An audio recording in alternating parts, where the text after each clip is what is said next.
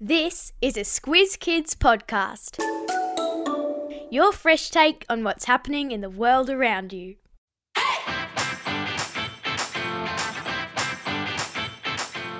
Each week we give the world globe a spin and see where we land. Then we take the kids of Australia on an audio excursion to visit that country and its people.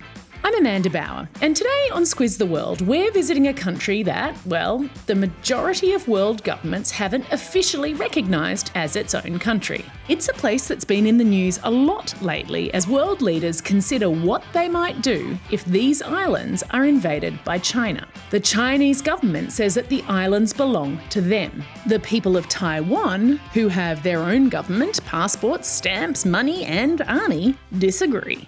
So let's strap ourselves into the Squiz Kids super-fast supersonic jetliner as we take off and take a squiz at Taiwan. Just the facts. Taiwan is a group of islands about 161 kilometres off the east coast of the Chinese mainland. The old-fashioned name for the biggest island is Formosa, which means beautiful in Portuguese. It got that name way back in the 1500s when sailors passed by and were impressed by the island's beaches, palm trees, even pineapples. It's a bit of a tropical paradise. We'll talk more later about the indigenous people of Taiwan, who were the only ones living on the islands back in the 1500s. For now, all you need to know is that over the years, different European countries claimed the islands until China took over in the late 17th century. Japan then took charge in the late 1800s after China lost a war with them. And China took it back again when Japan lost World War II in 1945.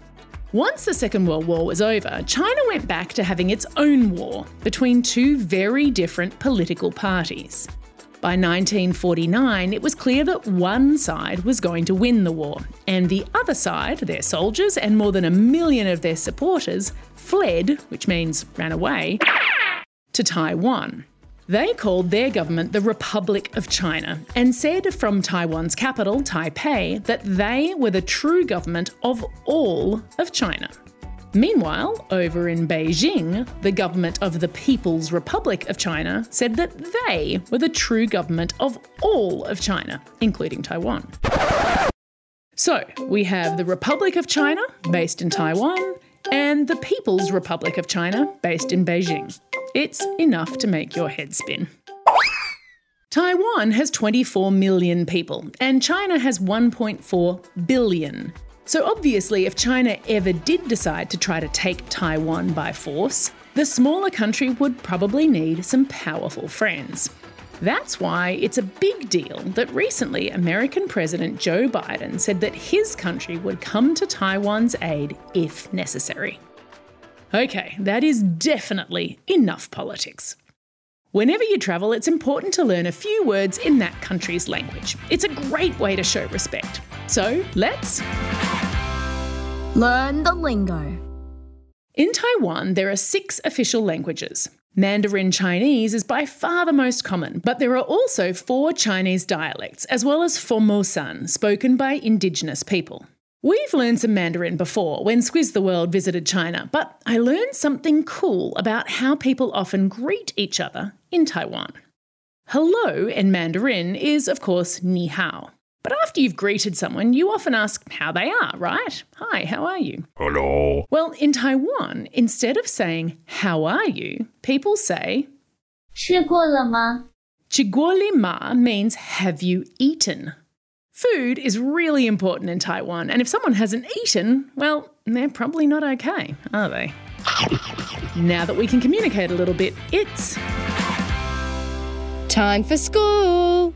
It's compulsory in Taiwan for kids to go to school for 12 years, but starting in Year 7, they get to decide whether they want to be on an academic track or a vocational track. The academic track means that you want to go to university and you're prepared to sit some pretty hard exams. The word vocation means your job or occupation, so the vocational track is leading students towards a job that doesn't necessarily require going to uni. Those students don't have to sit those stressful exams. In years 10 to 12, vocational students will take subjects that can lead to careers in areas as diverse, meaning different, as farming, nursing, security to the ER, and opera singing. Another subject that kids can study in Taiwanese schools is Formosan, a name for the indigenous languages of Taiwan.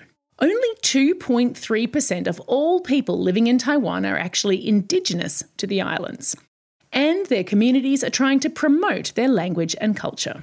Let's learn more about the Austronesians of Taiwan. Let's get cultural. Yes, I did say Austronesians, and no, that word has nothing to do with Australia. Linguists, those smart people who study languages, have found loads of similarities between the languages spoken by Indigenous people in 38 countries, including Taiwan, Papua New Guinea, New Zealand, the Philippines, even as far away as Madagascar, off the coast of Africa. And they've called all those languages the Austronesian language group. Now, their theory is that way back, more than 3,000 years ago, the indigenous people of Taiwan started exploring and moving by boat to all those places I just mentioned and many more. The original language that started in Taiwan evolved in each place over thousands of years, but they all still have a lot in common. And the people also have a lot of cultural practices in common, including tattooing, building stilt houses, carving jade, and they share a lot of plants and animals too, which historians think were taken from Taiwan on those migrations. So bananas, coconuts, breadfruit, as well as chickens, pigs, and dogs. And the theory goes it all started in Taiwan. So every 2 years in Taiwan, there's a massive Austronesian cultural festival where Indigenous people from all those places come to celebrate and share their cultures. I've put a link in your episode notes to a video introducing the Indigenous people of Taiwan. See if you can spot any similarities with other cultures that you know about. Phew, I've learned a lot about Taiwan and now I am starving. I think it might be dinner time. The national dish of Taiwan is beef noodle soup. It's on just about every restaurant menu, and each year there's a competition to find the very best beef noodle soup. I'll put a link to a recipe in your episode notes, but to be honest, I'm much more excited to tell you about another Taiwanese delicacy, stinky tofu. That's what it's called, and people have described this very popular dish's aroma as being like decaying meat, garbage, and smelly feet. Ew! I've put a brilliant video in your episode notes about a restaurant in Taipei called Dai's House of Unique Stink, where you can see how Dai leaves vegetables to ferment in barrels at room temperature for 2 years. Then she puts dried tofu into the barrels. It acts like a sponge and it soaks up the green stink. The tofu is then prepared in lots of different dishes. The fermented vegetable goo is meant to be very good for your gut health. And even though it is stinky, it's supposed to taste pretty good.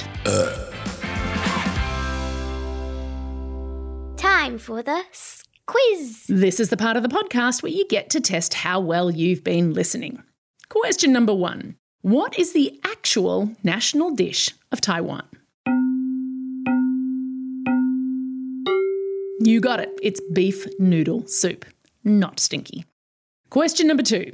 What is the word used to describe a group of languages spoken in 38 countries, including indigenous Taiwanese communities? Well done if you remembered this. It's Austronesian languages. And question number 3. Would you be willing to try stinky tofu?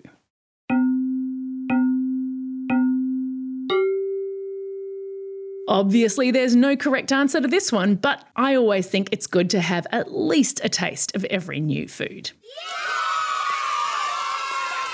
Yeah! That's all we have time for today. Thanks for staying curious about the world and joining me on this incredible trip to Taiwan.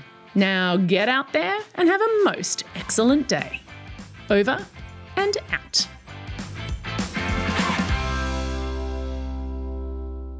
These episodes are edited and engineered by Carter Quinn.